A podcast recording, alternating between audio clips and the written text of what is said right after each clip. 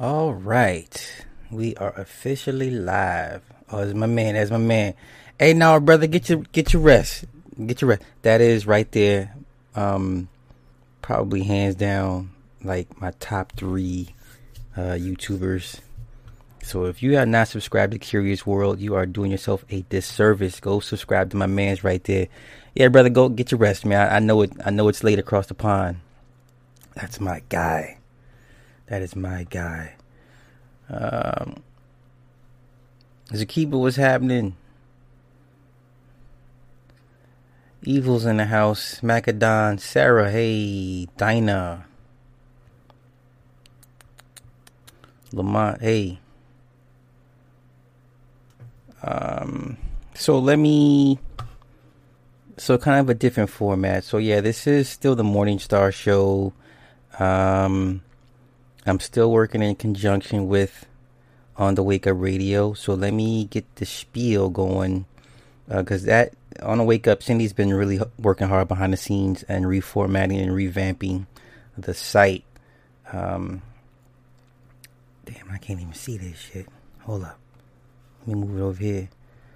All right, so you can always visit us on uh, www.onthewakeupradio.com. So it's funny now with Apple threatening to remove Parler from its uh, Apple Store. Um, of course, Twitter did what it did with Trump. So now you're going to see a consensus with all pretty much major social platforms uh, begin to begin the process of restricting content, censoring, if you want to use that term. So, um, all of my stuff, um, even though it's on Patreon, even Patreon will will follow suit with the rest. Um, my all my stuff Patreon, but mainly uh, on the Wake Up Radio, on the OTWTube.com uh, as well. So I will pretty much for the most part always throw my stuff on on the Wake Up Radio. Um, she owns her own server, so there's no um, worries about uh, copyrights and rem- strikes and removals of whatever content. So whatever I put up stays there. Um, so if you are a content creator and you are going to feel the pinch eventually from from the platforms, uh, you know, doing what they do, I would suggest you uh, start throwing your content on uh, on Wake Up Radio. Uh, once again, shout out to uh, producer Cindy Ashby. Uh, shows also uh, catch replays on SoundCloud, Stitcher, Google, Apple, iTunes, Spotify, iHeartRadio, Google Play. Uh, I'm not taking call-ins, but the call-in there's a new call-in number.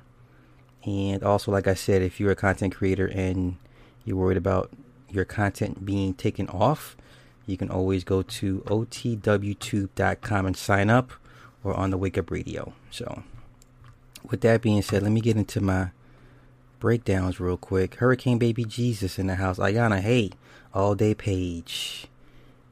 Yo, um, I appreciate the cash app, Andre. Thank you, bruh. I appreciate it. Reg, that's not safe even. Reg, bruh. They're coming for everybody. hey, listen, you, you, here's the thing. We got the next eight years of this nonsense. And then also, another another point I'm gonna make tomorrow night with the guys is if you are a heterosexual man, male, they coming for you, us. Okay, but that's another discussion for tomorrow. Uh, I am Q. Hey, Cali baby, breezy, what's happening? Uh, what's the real news? Jawari King, what's happening? What's happening? So I'm not gonna keep y'all waiting. So let's get into this breakdown. So the first breakdown for me personally, uh, one of the scariest movies I, I watched as a child. This movie, I believe I was five years old, five or six years old when I first seen this movie, uh, The Fog. John Carpenter, 1980. It was part of his trifecta. So he had The Thing, he had Halloween, and then he had The Fog. This was like his trifecta. Oh, then he threw in The Prince of Darkness too. So this was like his tentpole movies to establish like his his universe um, and pretty much establish himself as one of the greatest horror directors ever, ever. So, All right, so let's get into the fog. There's some things I, I kind of want to point out that I didn't even know uh, researching this. So this was kind of based off two true stories. Okay, the first true story this was based off of was called the ship. There's a ship called the Princess Augusta. Uh, in 1738, it became known as the Palatine. In 19th century uh, accounts, uh, it was uh, John Greenleaf Whittier made a poem about it called the Palatine. This ship crashed off of Block Island in 1738. Okay, let me see, let me see, let me see, let me see. Okay, August 1730, under Captain George Long and a crew of 14, transporting 240 immigrants to English colonies in America. The passengers were German Palatines, natives to the Palatinate uh, region, and this ship was called the Palatine ship.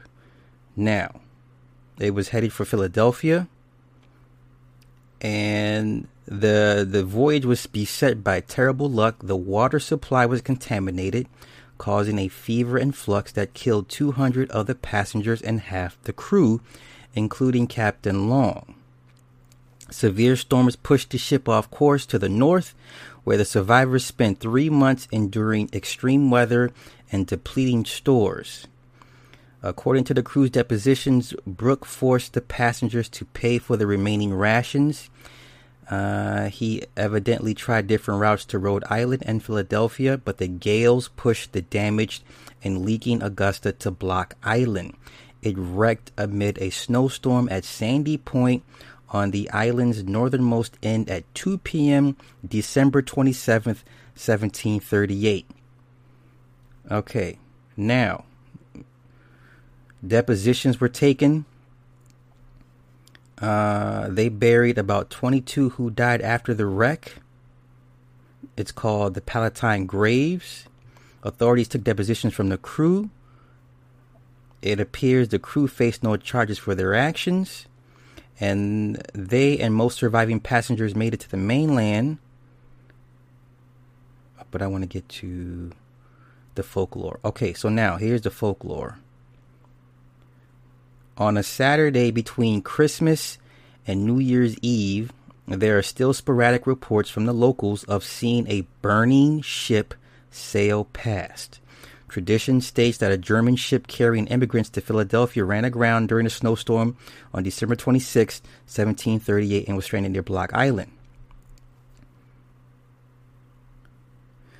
Uh, okay. Both legends agreed that a female passenger had refused to leave the ship as it sank, and those who claim here's my phone again, listening to me. And those who claim to witness its reappearances say that her screams are heard from the ship. That's the first ghost story the fog is based off of. The second story is a little bit more true is a little bit more true to base.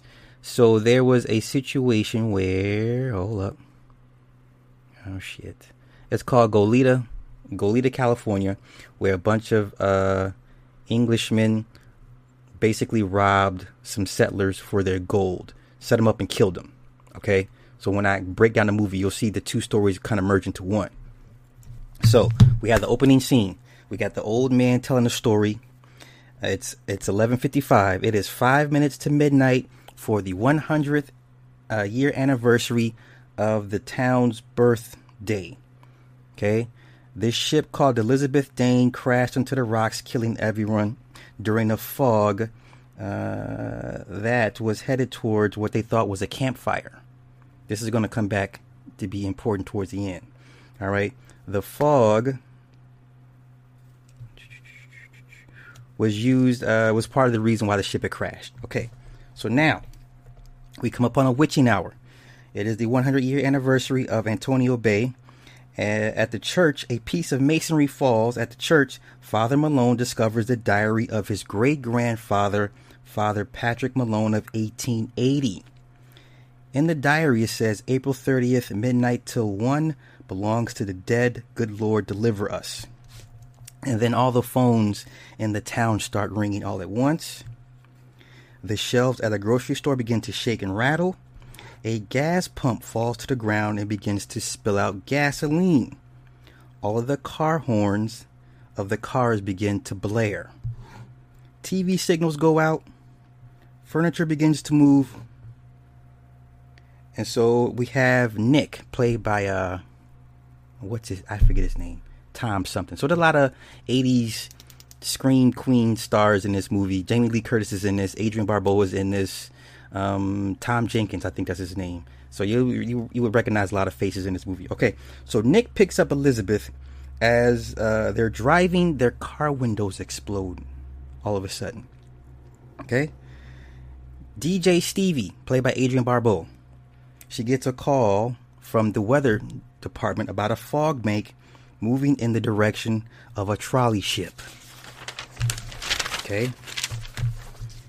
The fog bank speeds up upon the trolley ship. There's bright lights emanating from the fog. The fog surrounds the ship. It short circuits the ship's generators. And then the men come out on the on the bow to watch the ship Elizabeth Dane pass by. Then it disappears.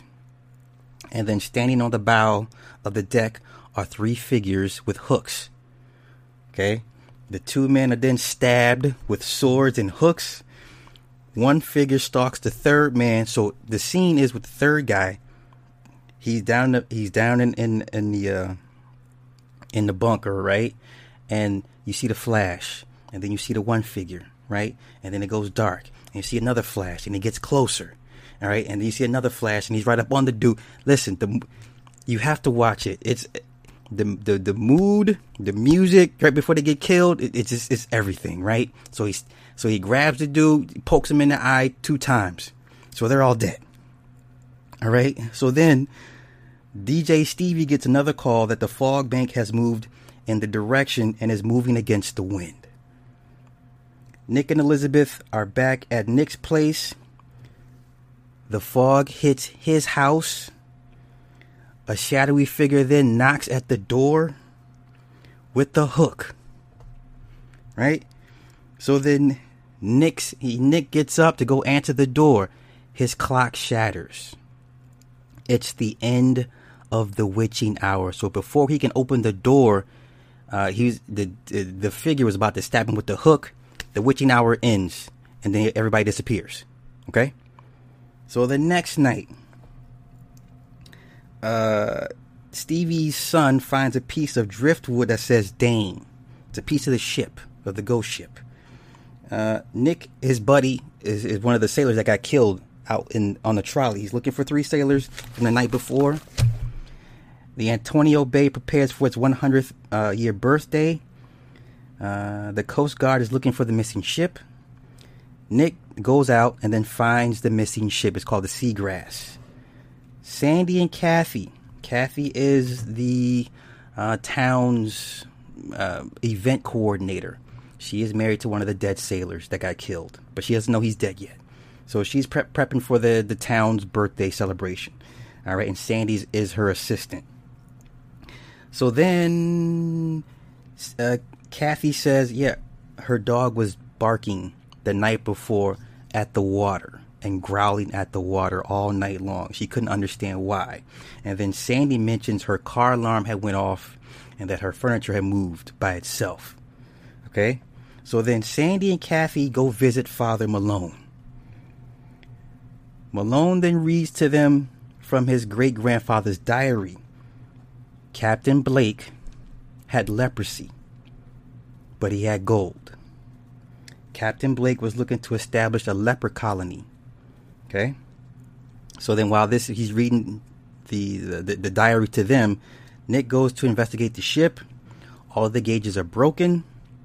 Uh, then it goes back into the scene where he reads from the diary.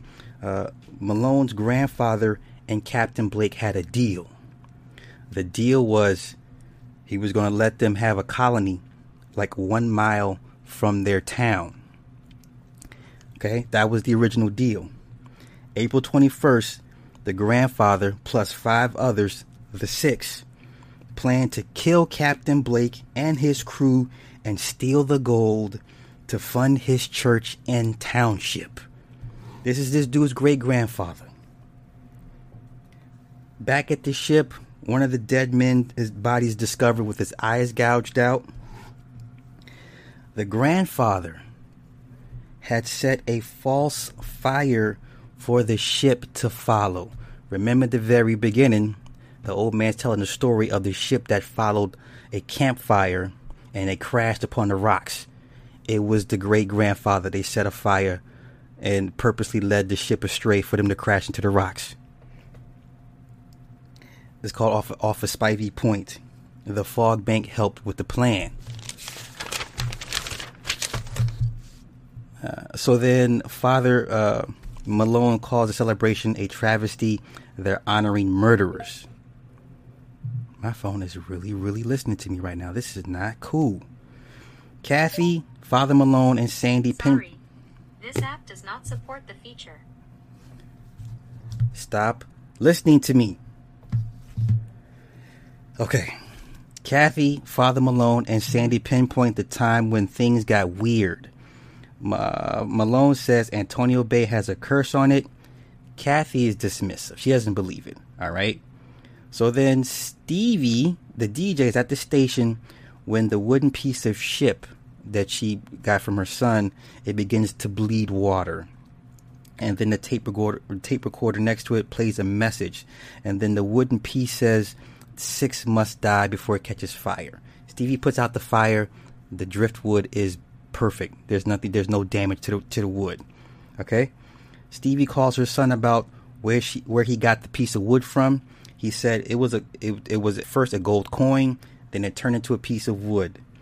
So then the coroner takes the body from the ship, and his lungs are filled with water and algae. So as Nick and the coroner are talking, they leave Elizabeth in the room with the dead body. The dead body then gets up, grabs a scalpel, and then walks towards Elizabeth before falling down in front of her. And then, it, as it fell down, it, scrap, it scribbled the number three into the floor with the scalpel. Kathy's husband is still missing. So then Stevie talks to Nick. She tells him about the driftwood as the fog moves in. The fog surrounds the weather station. Stevie tells Dan, the weather guy, hey, the, the fog is glowing. There's lights glowing from the fog. The power then goes out at the station. Dan, the weatherman, goes to check while Stevie's on the phone. So Stevie's on the phone, like, no, don't open the door get away. There's something in the fog. So Dan's like, eh, it's nothing. So there's a knock at the door. And so then he opens the door. There's nothing there. He turns around and then he gets grabbed up out the fog. Oh my God. okay. So then during the town commencement, Stevie asks for the sheriff, uh, but the phone lines are then disrupted by the fog. So now the fog is moving into town. They're about to finish everybody off. The fog shows up at Stevie's house where her son and Mrs. Colbert's, the babysitter, are, are located. Stevie frantically is pleading to anyone over the airwaves that that's listening to go to the house to go get her son because she says her son's in danger. All right, so the house is surrounded by the fog, and then the lights are, you know, flickering in the fog. All right, and then the music is playing. So this is not helping the situation. All right, there's a knock at the door. And then Nick and Elizabeth hear this on the radio and they make their way towards the house. Mrs. Kobritz sends Andy to his room. And then there's a knock at the door again. Now, mind you, they're knocking with the hook in their hands. Okay? So Mrs. Kobritz opens opens the door. As soon as Andy goes into his room, she's dragged out the she's dragged out the fucking door. oh. they drag her ass out, out the door right? Okay, so then, so wait, wait, wait, wait, wait. And okay, so then Andy locks the door in his room. The fog starts coming in underneath the crack of, of the door and the and the, the crack of his of his into his room, and then it starts knocking on his door. And of course, Andy, the little boy's like, "Who's there, Mrs. Kobritz?" so then, the hook punches through the door. So the dead sailor is break, breaking the door down to get to Andy. Here comes Nick. He elbows the window to his room, pulls the boy out as the dead sailor walks into the room and and, and, and takes a swipe at Andy. Holy shit! Now, mind you, I'm six years old, five years old, watching this shit, scared as it's scared as fuck. Okay, it's late night. The, like I said, if, if you're a little kid watching this, this is scary. Okay. Okay, okay, okay, okay. So then, so then they get to the truck. The fog surrounds the truck. Elizabeth is trying to put the truck into gear, but the fog is keeping the truck in place. So as the figures move towards the truck and surround the truck, Nick's like, "Come on, get us, let's go!" And she's struggling to put the thing in gear. and then they get up on the truck, and then she finally hits reverse, and she guns it. She guns it in reverse. And then okay, so so then Stevie announces on the airwaves, the fog is coming into town. Avoid this part of town. Avoid that part of town. So what the the fog is doing is forcing everybody to go to the church. Okay, it's for it's cutting off escape routes and it's forcing everybody into one central location, the church. So she she tells everybody, get to the church, get to the church. Okay, so then the group all meet up at the church Okay, and they start deducing who are the six, who are the offspring of the six. So the three dead sailors, they were they were three offsprings. That leaves three, and then who was the the uh, Mrs. Mrs. Kobritz was number four, and Dan the weatherman was number five. That leaves Father Malone number six. He's he's the last man standing. All right. So then the the, the fog surrounds the church the church is being broken into as Kathy and Father Blake uh, retrieve the golden cross. The golden cross it's a, it's a huge cross made of gold. It was uh, as they read further into the diary, they discovered it's in the walls of the church. The dead sailors chase Stevie through the so part of the fog breaks off, and they go to the lighthouse to go get Stevie. Okay, not that she was part of the six, but they're pissed off spirits. They're about to kill everybody. Okay. So then Father Malone brings the Golden Cross out to Captain Blake. So he goes onto the pew, and you see the four sailors in the back. You see Captain Blake in the front. And they got these piercing red eyes. They're all pretty much in black, shadowy figures. Only thing you see is their fucking red eyes. My God, I'm telling you, as a kid, this is a scary, scary scene. So then Stevie, fighting for her life, she climbs to the top on the top of the of the, of the lighthouse. Father Malone then offers Captain Blake the gold cross and his life. He says, "Take me," because he knows what he has. He has to atone for his grand his great grandfather's sin. So he's ready to, to you know to get whacked for it. Stevie is then stabbed in the shoulder with the hook. Blake takes hold of the gold, and then the gold heats up and turns bright and starts to heat up. All right. So then, right before Stevie gets the killing blow, the sailors disappear. It leaves Nick, Elizabeth, Sandy, Kathy, Andy, Steve, and Father Malone alive. The fog then retreats back into the ocean. Stevie goes on air about the fog and warns ships at the sea. She says, If you see the fog, avoid the fog. Be careful of the fog. So then Father Malone's like, Well, why not me? Why not me? Everybody leaves the church. So it's just Father Malone by himself. Then the fog comes back, starts seeping in, in, in underneath the door sill, right? And the lights are flickering. He goes back, Father Malone goes back out to the pew. And there's four sailors standing right in front of him, right? As Father Malone turns his head, Captain Blake is behind him, mid swing with his sword. And as soon as Father Blake turns around, he decapitates him. Oh, with the piercing red eyes. Oh. I'm telling you, as a kid, this was horrifying. This was a horrifying movie as a kid to me. and the fact that you you killing people on church church grounds. this was a horrifying movie to me as a kid. Like even to this day, I can't watch that movie like at two, three in the morning because of the eyes, man. The eyes of the of the dead sailors. So that was that was the fog, 1980. John Carpenter. all right, all right, all right. Um, okay, okay. That was that.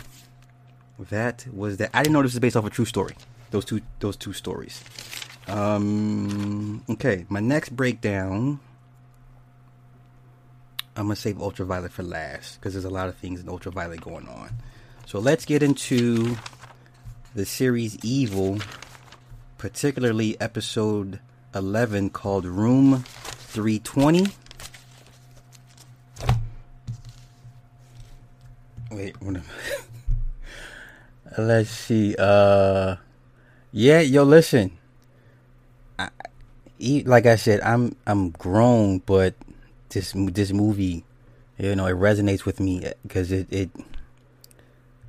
Let's see. Uh, I have a feeling right now. Many of us let we got quiet. Yo, Black Breeze, I did Prince of Darkness already. I broke that down. Uh, oof, maybe s- a year ago, six months ago. Might have been closer to a year ago. Yeah, I I, I, already did that. Um, so okay, let us get into Room 320. Why is this episode kind of important? Because now with the uh, revelations of how you know people of color are have been always mistreated by the medical society for the most part, and you know this there's this myth that black people have a higher tolerance for pain. Don't know where that came from. And then uh, also the the sad part is a lot of your medical advances came at the the behest of a lot of black patients. Unfortunately, a lot of them were not uh, didn't have anesthesia, uh, especially a lot of your uh, your your your your women discoveries. A lot of women, you know, went under underwent a lot of cruel, punish punishing, torturous uh, medical procedures. Um, so yeah, the the medical industry, we kind of know it's it's it's not the best for black people. And then the Tuskegee experiment and all other experiments. So this kind of episode kind of resonates with me because especially now it's dealing with black men. So if you watch this series, I mean it's a cool series, but this particular episode, um, so in episode ten, David got stabbed and mugged by Ghana. So Ghana's like this guy they've been tracking. Now in this particular episode, I don't care about Ben, I don't care about Kristen, I don't care about Judy. I only care about David, Harlan, and Nurse Block, aka Nurse Plague. Okay? So David got stabbed up. He's in the hospital. Ben and Kristen go to see Judy. All right. David awakens. He meets Father Douglas. He tells David if he needs anything to turn the crucifix down. He gives him a crucifix face up. He says if, any, if anything goes wrong, turn it down. That way he'll know something's wrong. Okay. Harlan, another black man, is in the bed next to him. He's a double amputee. He's a double amp- amputee. Harlan then wakes up one night to a bad dream. He tells David to not call the nurse. They call her Nurse Plague. Harlan says most black patients die from accidents, not random. She then collects their wristbands as trophies. He tells David to not say anything. Nurse Plague walks in and she gives David an epidural for his pain. The next night, um, so then, oh no, no, before that, uh, Harlan tells David uh, Nurse Block uh, wrote his pain level at a two. When she asked him, he said his pain level was at a nine. She does that to control their pain meds and keeps them drugged up to keep quiet. Okay. So what she'll ask him what's his pain level. He'll say nine. She'll write a two on his chart. All right. Nurse Block then questions Harlan. She then asks David what's his pain level, and she then injects him with morphine into his IV, and then he goes into off into this euphoric state. So he's high as a kite right now. So then he meets like this Asian I want to say guardian angel, this female Asian guardian angel. He questions if God is with him. She says, yes, he's with him. He's everywhere. Okay? She then says, Do you remember Euland's triangle? She also tells him to remember Matthew 13, verse 25. Uh, so Matthew 13 tells us. Wait a minute. Give me a moment. Verse 25. Okay, so Matthew 13, verse 25. But while men slept, they ought to have watched. The Lord of the field sleepeth not. His enemy came and sowed darnel. This is very like wheat, and commonly grows among wheat rather than among other grain. So it's like a weed. Okay, but tares or vetches are of the pulse kind and bear no resemblance to wheat. So basically, if we put you know some spin to this, um, don't sleep while tending to your garden, because while you sleep, somebody will come plant weeds into your wheat. So what this reminded me of, who remembers Andy Panda? Okay, Andy Panda. Andy Panda had a flower, right? And he loved this little flower. It was a little female flower. And every time Andy Panda would turn his back or go off to do something, this weed would come to the flower and try to choke it to death. Does anybody remember this? Andy Panda. so then every and then Andy Panda would come back and see this weed strangling his flower. And he would have to chase the weed off from killing his flower.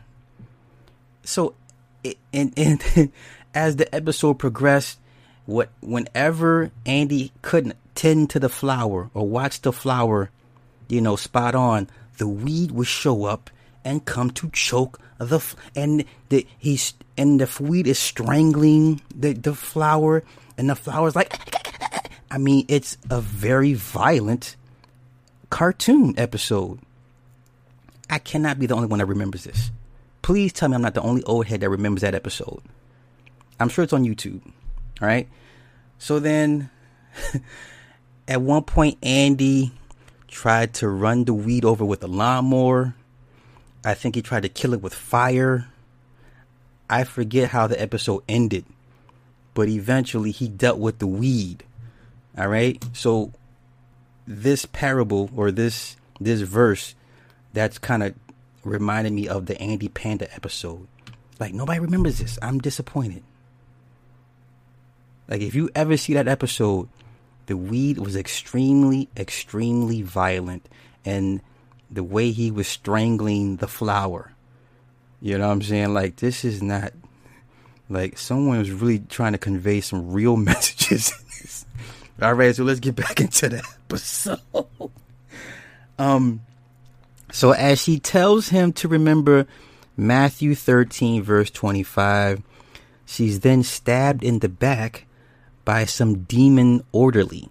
And the best way I can describe that is if you watch the movie Silent Hill, those nurses with the with no faces, the, the demonic nurses, pretty much like this here. So she's stabbed in the back by one of these demonic nurse orderlies, and then watches Nurse Block's mother Harlan with, to death with a pillow. She then takes Harlan's wristband. She cuts it off of him. She then injects more morphine into David's IV. The next morning, um, Harlan is reading the newspaper and has both of his legs. So then Harlan tells David to request oral medication. Harlan tells David to pull out his IV. He needs to control his world through the oral meds and not the IV. Because through the IV, Nurse Block controls, you know, his world. Through the oral meds, he can control his world, okay, and have and and someone have a chance to fight back against Nurse Block. Okay, so then Harlan tells David everything is real. David then requests oral meds. He rips out his IV. Nurse Block comes in. He says, "Hey, I I would like oral meds." Nurse Block then tapes another IV into David's arm. Right. So then, Detective Judy, or the two detectives, Judy, Kristen, and Ben come to the come back to the hospital. They request to see David. They check up on him. Uh, so before they can go see him, she goes into the room first and she asks she asks him, How's your pain? He says it's a two. She then hits him with another morphine shot right before they walk into the room. So then now they're asking David questions. Hey, do you remember? Was this the guy that stabbed you? And he's so out of it. He's just drooling. He's babbling. He can't even. He's not coherent at all. All right. So then in his mind, you know how it is in the movies when you're drugged up, but then in in the, in their mind they're like, "Hey, I can talk. This is what's going on. Help." Okay, but then in reality, he's just like, so in his mind, he's telling them, "Yeah, help me. Uh, that was him that stabbed me. Uh, this nurse is trying to kill me. Help!"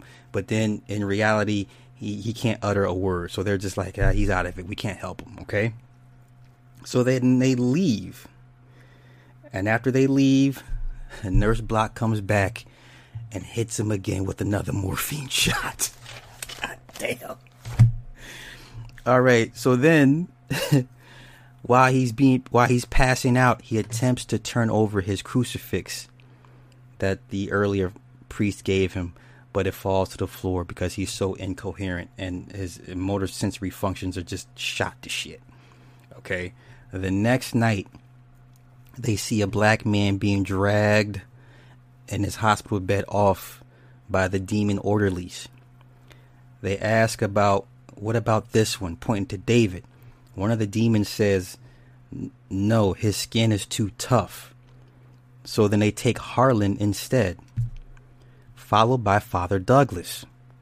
So at this point, we're like, is he really hallucinating or is this shit is really happening to him? We don't know. So then Father Douglas says, before he leaves the room, he says, sick people are afraid of the cure. And then Harlan is dragged screaming off saying, they're going to sacrifice me. They're going to sacrifice me.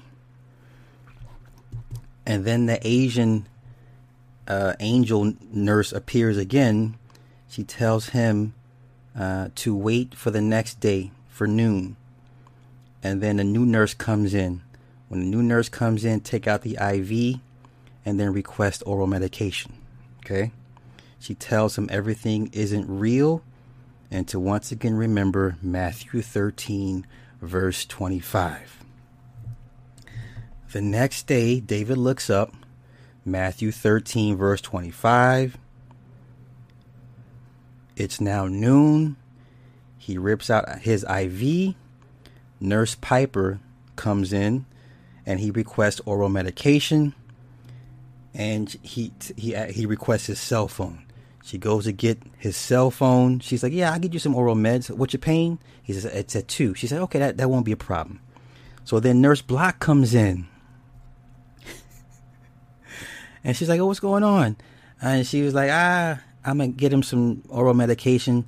So then Nurse Block says, "Oh, it's okay. I got it. Go to break." So Nurse Block sends Nurse Piper to on on a break.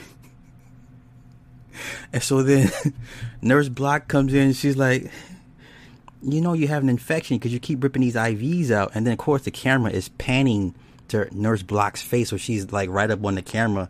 And, you know, it. so then she double tapes another IV to his to his uh to his arm and then puts his hands in these padded mitts. You know, know the same way you, you do your baby to prevent them from scratching themselves. You put the socks over their hands. Same thing. and then she double tapes the mitts on his hands. okay. Okay. Okay. So then she leaves. So then David attempt, attempts to wake Harlan. But then it's revealed it's an old white woman in his bed. So Harlan is dead. That he's dead dead. That that took place. He's dead. David then throws himself out out of the bed onto the floor. He then crawls to his pants pocket, pulls out his phone, right? and then another another patient in a wheelchair was driving by and sees David on the floor and she says, "Hey, this guy needs help. You know, get the nurse. He needs help." She didn't know. All right. So then David David is able to, to voice call Kristen. Nurse Block then comes back in. Kristen calls and she she ends the call. Kristen calls back. But then Nurse Block takes his phone. So then David in a in a sign of defeat he rolls over onto his back into a crucifix position. So he's laid out in a crucifix position with a blood trail behind him. Okay. So then Kristen um, tells Ben and Judy, hey, I'm going back to the hospital because David just called me saying he needed some help. So she runs, she races to the hospital. She she goes to David's room, and of course David is literally, um, I forget the term. I forget the term. Catatonic. Okay, David is literally catatonic, looking straight up, and she fakes like he handed her a note. Right? So then she walks out the room. Nurse Block follows Kristen. They get to the elevator and she says, What you know, what why are you following me? And Nurse Block says, Well, you know, David is my patient. He gave you a note. I need to know what it is because, you know, I'm I'm responsible for his care. And she says, You know, you following me told me everything I needed to know. And then she shows her the note, and it was just scribble scrabble on it. So then Nurse Block leaves. Kristen calls Kurt, and then Kurt calls Dr. Boggs, which is David's personal physician. Okay. And so then D- Dr. Boggs comes in to look at David. He's clearly over, clearly over medicated. Um, they all go looking for Nurse Block. She's nowhere to be found. They then open her locker to find all of the wristbands from all the dead black male patients, including Harlan's wristband. So then, over a course of a few days, David comes back to his senses. Um, he's able to talk and he's functioning. And then he hands her the Bible verse of Matthew 13, verse 25. Yeah, that was uh, that was uh, evil. Episode eleven r- called Room Three Twenty. Oh, and then they caught um, the Ghana guy that stabbed David. It was this other subplot where Ben used virtual reality to locate Ghana's um, whereabouts because Ghana liked to go online and play as a haunted girl. So Ben had to disguise himself as a girl avatar to get Ghana to let him into his room to to, to triangulate his position in the window to, to, to find him. Okay, so that was a subplot I didn't care about. Now, the final breakdown for tonight. And I picked this movie because I remember a lot of things from this movie that we're seeing right fucking now. It is so eerie, but then it's not eerie because this is what they do. Ultraviolet. Ultraviolet. Milla Jovovich. 2006. Alright. Yo, Brielle, what's what's happening? What's happening? What's happening? What's happening? Alright, alright, alright. Sean, I see you. All the nurse bashing. Listen, if you think okay, I'm gonna go off topic just for a, a, a hot minute. You, you guys do know that nurses are considered one of the worst professions for men to choose women from, right? Like, y'all do understand, like, there's a list of professions that women engage in, that work in, that men are told to avoid. So men are told to avoid women that are nurses, attorneys, military, and there's like seven more types of women that are that that that men are told to avoid for all sorts of issues when it comes to dating and mating and possible marriage. So if you think I'm bashing nurses, go down the street to them niggas down there and they'll tell you why you shouldn't date a nurse, okay? y'all y'all didn't know about this? Y'all really didn't know about this. Like this it's an actual list of women to avoid that work in certain professions. Yeah. That's that's a real thing. So if you're a nurse, if you're a nurse or you're former military or you're an attorney, um, men are told to avoid you. So, yeah, I mean, I'm just saying. I'm just saying. Uh,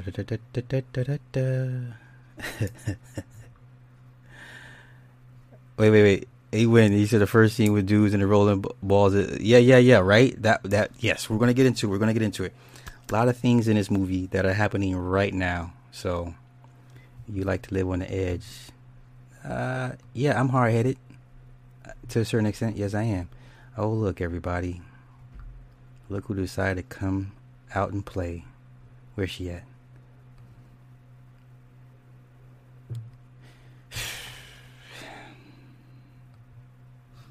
All right. Hoes would be on top on the top of this. Yeah. Um, also, of course, um, strippers would was on that list. You know what? Let me see if I can find this list for y'all. I'm just, I'm, I know Jack did the list. I know that Sweet Boy did the list. Um, women I know I'm off on a tangent right now. Women professions to avoid for dating.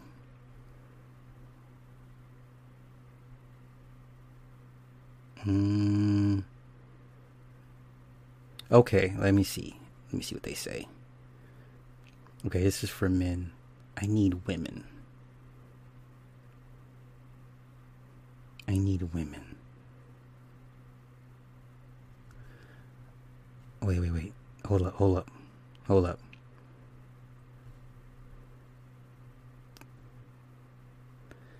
Wait, it's like a real list of. No, girl, it's it's a real it's a real list, and yes, man cave boys too. So it's a it's a perfect storm. It is a perfect storm. See, yeah, definitely you do not. I I made that mistake. This the the, the motherfucker I, I spazzed about that bitch was former military and a nurse. Oh, no, no, she was an LPN. Right? Listen, let's let's be honest. You nurses, you guys have a hierarchy. Y'all know RNs look down upon LPNs, and LPNs look down upon CPNs. Everybody looks at CPNs as like ass wipers. Let's be honest. I, okay, I dated enough of y'all to know that everybody pretty much looks at CPNs as ass wipers, and then and like I said, yes, RNs look at LPNs like, ah, bitch, you ain't a real nurse. You play nurse. Stop me if I'm wrong. Stop me if I'm wrong. Yeah, women to avoid.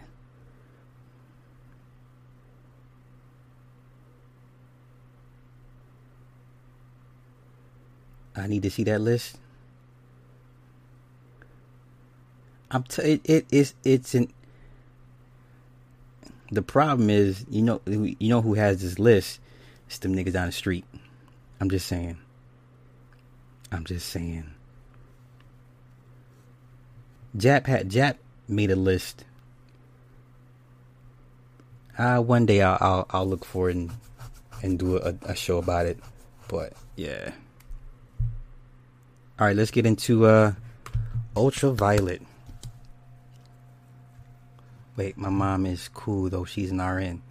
Okay, so y'all gonna act like RNs don't look down upon CPNs and LPNs? Wait, wait, wait, wait. Let, come.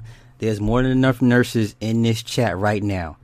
Y'all gonna sit here and tell me y'all don't look down upon LPNs and, and CPAs or CPNs? See, y'all don't y'all don't look down upon them. So y- y'all respect LPNs on your level. Y- y'all respect C- C- CPNs on, on your level. Seriously. I just want an I just want an honest answer. You gonna break down the capital? Nah, I'm, nah, no.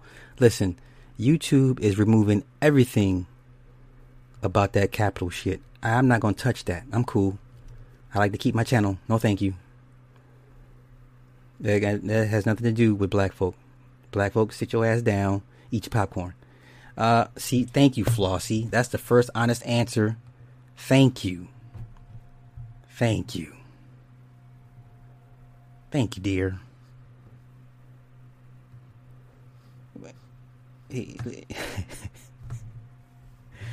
so I, I got one honest answer.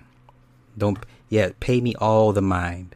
Pay me all the damn mind. Anywho, ultraviolet. So not down, just different. What the fuck does that mean?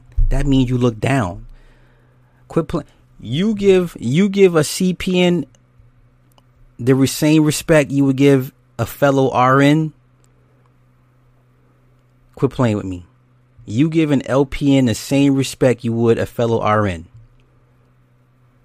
Really? Really? Really? Really? Really? Okay. Okay. All right. She being PC right now. She don't want to say what it really is. That's okay. I, I've seen. Listen, I've I dealt with enough of y'all to know y'all are uh, a majority of RNs are very snobbish towards the the the, the latter the underlings.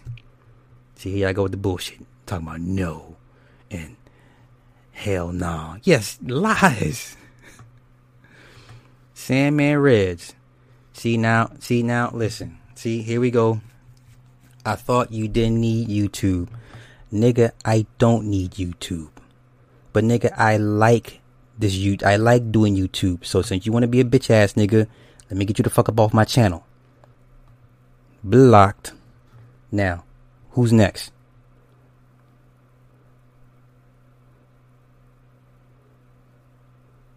Okay. Wait, no one said you about hiring LPNs. I said giving them the same respect as an uh, as a fellow RN.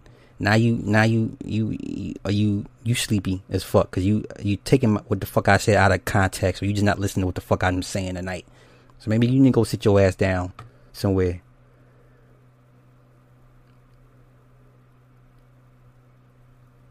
Like don't don't try to defend. Uh, uh I don't want to get. She gonna piss me off. Go sit down, necessary evil. Go sit your ass down in the corner somewhere. Cause you about to piss me off. Fuck. Yeah, like like we it ain't no like it's not a well known secret. RNs don't look down upon LPNs and CPNs. Like I don't know what the fuck I'm talking about. Like seriously, right now. Dumb shit. All right, let's get into my my my breakdown. Hold up. Let me check my messages.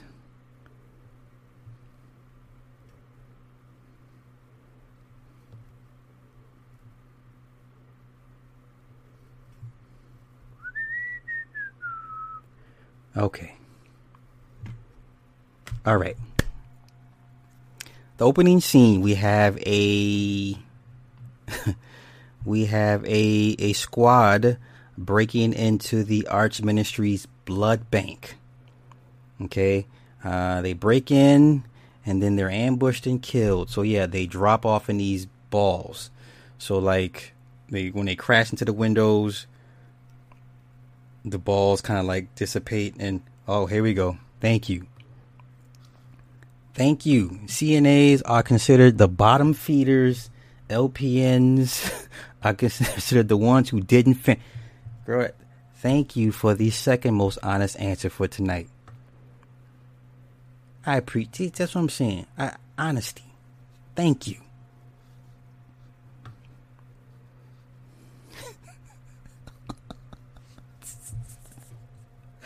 You know how many times I done heard CP, CNAs referred called ass wipers?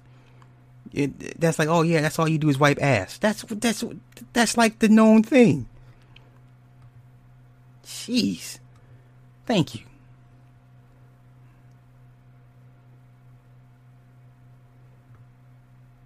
Okay.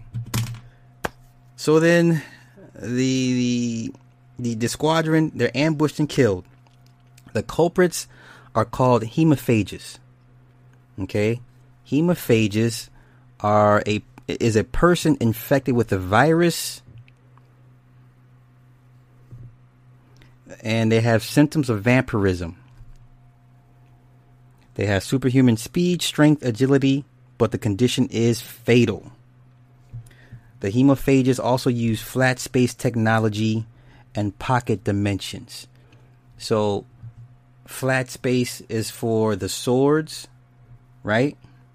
So they can, it's like it's basically folding a sword straight in. So when you're ready to use a sword, it just pulls right out. Okay? The pocket dimensions are like this big, and it's it's like I'm trying to explain like in space time and theories and shit like pocket dimensions. So imagine a little bitty universe in your pocket and you can fill this dimension with whatever the fuck you want to fill it up with. Cars, weapons, an unlimited amount of anything. So these they're called pocket dimensions. And this is what they use to carry stuff. So instead of tactical armor and gear and you know magazine belts and all this bags and shit, you these it's these little pocket dimensions, and you just fill the shit up. Just fill it up, fill it up, fill it up, fill it up. Okay, you understand? All right, all right, okay, okay. So then, the virus. So he, listen to this. Okay, a weapons lab discovered an obscure virus. They tried to modify it to create super soldiers, but accidentally created a strain called HGV. HGV is what people catch and turn them into hemophages, aka vampires. The virus got out into the public. The people are wearing masks. The virus got out. People are wearing masks. So then the victim, the government says the victims were required to wear armbands, then were rounded up into concentration camps. Our main character, Violet, played by Milla Jovovich, she was pregnant when she contracted the virus and then lost her baby. She was in a concentration camp. She broke out, she joined an underground resistance, and then the blood wars began. So you had the blood wars, you had humans versus the hemophages. Okay? Vice Cardinal Daxus, along with the latter day defense over the last 10 years, has nearly wiped out the hemophages. Daxus has a new weapon that can locate and wipe out the remaining hemophages. Daxus is wearing a nose filter. It's a mask, but it's it goes into his nose. Okay? The Arch Ministry building is in the shape of a biohazard symbol. So you know you see the biohazard symbol with the three C's, two in the, two at the top, one at the bottom, the biohazard symbol. Okay? All right. Okay. Violet disguises herself as a courier. She breaks into the Arch Ministry. Uh, she enters the building. So she's given a retinal scan to, to detect contacts or dyes. She's given a metabolic sensing to know if her metabolism is within human range. Her pulse and respiration are then checked to make sure she's human. Her eyes are being poked while her wrists are slit to draw blood. She passes the test. Her drawn blood then fills the biohazard symbol that's etched into, into the floor. So there's a shot from up, up above, and you see all the blood that drank that they took from her as it fills up the biohazard symbol on the ground. Okay, it's just like in Blade when they took Blade's blood to fill the image, the, the, the grooves in the image. Same thing here. Okay. Violet then walks through an ultraviolet filter. Her clothes have been sterilized. One of the workers is wearing a face shield mask. He's wearing a face shield mask. So just like these goofballs you see with the face shield mask, this motherfuckers. This is 2006. 2006. Okay? Violet is then given a briefcase. She has to sign it in blood. The doctor then asks Violet what is her condition before releasing the briefcase to her. While this is going on, the real courier shows up. So she's been playing imposter. All right. Uh, the real courier shows up. Violet then fights her way out of the facility with the briefcase. Also, the, the technique they use to hide the swords is called hammer space. Okay, it's called hammer space. You can either mount it on your shoulder or mount it on your wrist. So every time she pulls her sword out, her hammer space is mounted in her wrist. Okay, all right. Violet is in the final stages of her uh, condition. Her condition is terminal. She's dying. She's in the final stages. She then injects herself with more blood to stabilize her condition. Okay. She then activates the pocket dimensions and arms herself with her guns. So as she's walking out the building, she's about to get ready. She's about to get ready to get into a gunfight. So then she opens up her pocket dimensions, and then the guns draw and draw themselves out. So as she's walking with her guns, you see the bullets start to load themselves into the gun. Okay, it's a cool little scene. All right. So then during the chase, she uses a leveler device. She's able to ride a motorcycle on the side of the building. This is where it gets stupid, but there's a device where she uses she can she can kind of circumvent gravity. So she's riding a motorcycle inside the building. They're trying to shoot her. Blah blah blah blah blah blah blah. Chase scene. Okay. She then makes it back to the hemophage stronghold. Okay. I think his name is Neville or Nova. Neville or Nova. I forget the, the head hemophage. He scolds Violet. He told her to destroy the briefcase. She brought it to him anyway. Violet then opens the briefcase against orders, and there's a little boy inside the briefcase floating in water. Okay? In this particular scene, Neville's wearing white, Violet's wearing black. So throughout this movie, Violet hair turns different colors, her outfit turns different colors depending on the situation. Okay? So if it's a if it's a war situation, her outfit would turn red. Or she she's at one point she's bleeding from her hands and it got into her suit and her suit changed to the color of her blood. Uh, one particular scene at the very end when she becomes like the the savior figure she's wearing all white. Okay so every mood or scene set the color matches. All right? Okay the little there's a little boy floating inside uh, nova that's his name nova uh, Violet tells Nova what's in the briefcase. She says it's a child. Nova says it's a weapon. Its blood contains an antigen that can destroy the remaining hemophages. They want to atomize his tissue and use it like an insecticide.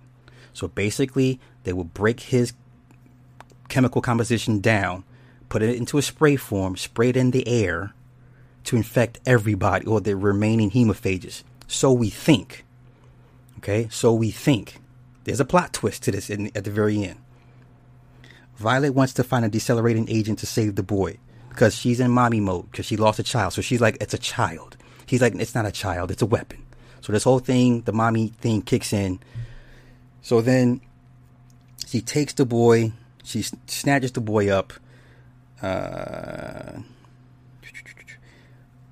she then goes to the top floor. She then asks the Blood Chinois, the Asians, for safe passage. They refuse. A gunfight ensues. Basically, they all. She dodges all the bullets. They kill themselves because they shoot themselves because she she moves so fast. Blah blah blah blah blah. It's it's silly, but it's it's you know, it's a movie, whatever. The boy stands on the ledge, contemplating, contemplating suicide. She snatches him off the ledge. Daxus makes an offer to Violet for the boy. Okay. Yes. Yes. Trey 5. Yes. But wait, there's more. yeah. Basically, yes. Her body was a movie ring. Thank you. Yes. Indeed, indeed, indeed, indeed. Okay.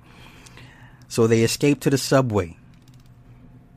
They're on a subway train. She's sitting down. The little boy is messing with the man. He's sleeping. He's wearing a mask. The old man sleeping on the train wearing a mask. The boy tells Violet his name is Six. Daxus encounters Nova and the other hemophages. Daxus makes a deal with Nova.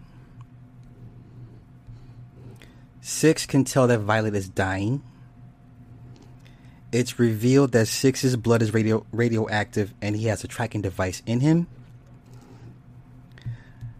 The doctor, Garth, he gives Violet a blood transfusion. Violet takes Six to go get food. She tells him, hey, put your mask up. Because everybody around them is wearing a mask. Violet then gives Six her bracelet. It's a credit card. She says, hey, go get yourself something to eat. So then her plan was to abandon the boy. So as she's walking away, he says goodbye, Violet. She takes the credit card. He walks off in the other direction. She then has a change of heart. The soldiers show up. They shoot the wrong boy. They thought it was six. So then, as Violet finds six, Nova and the other hemophages snatch six up. They kidnap him. Okay?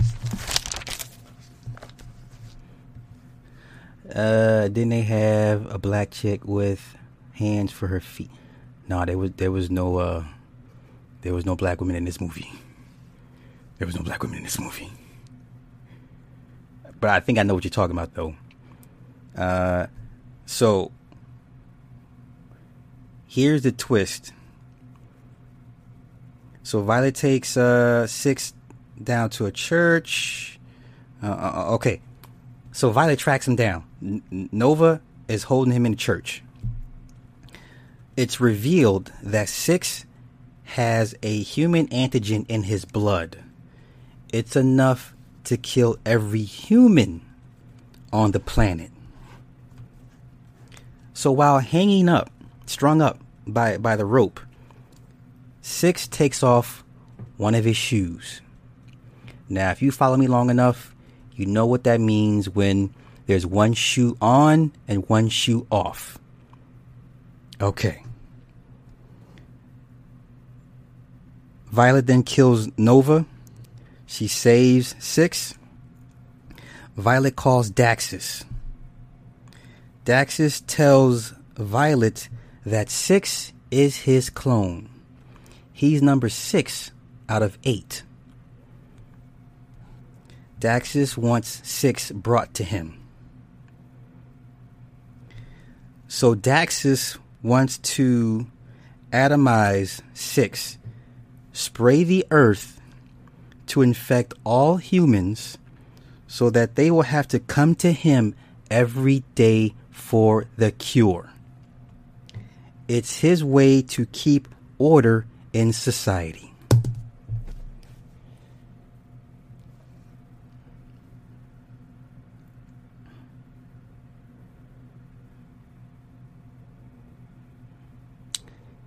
Two thousand six. So let's continue, shall we? So then Violet takes Six to the park. Six passes out. He dies from the radioactivity in his blood. Daxus takes Six's body. He shoots Violet. Violet's left for dead. I didn't understand that. I wasn't even talking to you.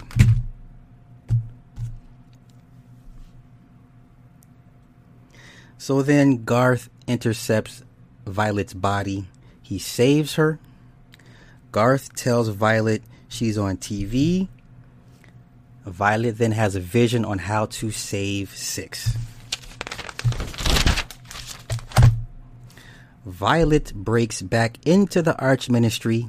She believes Six is not dead. Garth tells Violet Six wrote down the chemical composition of HGV. Daxus plans to recultivate the antigen found in Six to put him into another clone. Before Daxus can cut open Six, Violet shows up. The guards that guard the building are wearing those World, War II masks, right? With the, the the, the, the, the glass with the hose into the ventilator. They're wearing those type of masks with guns. That's dead out of the, World War II. The images of the Nazis. That's a dead on image. But whatever.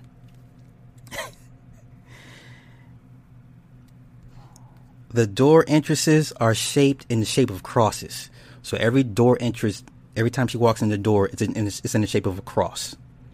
Okay? Violet confronts Daxus.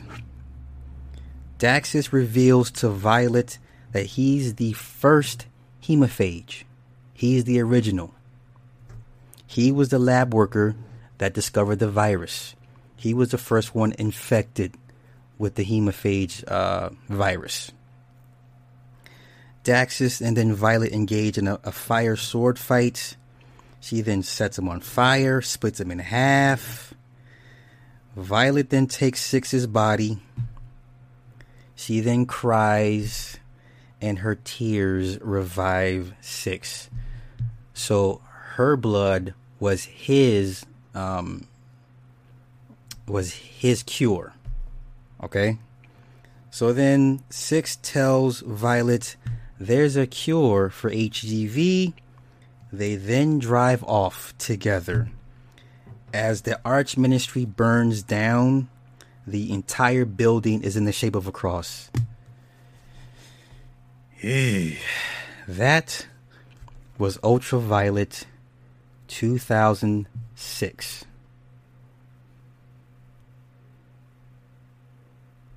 Two thousand six.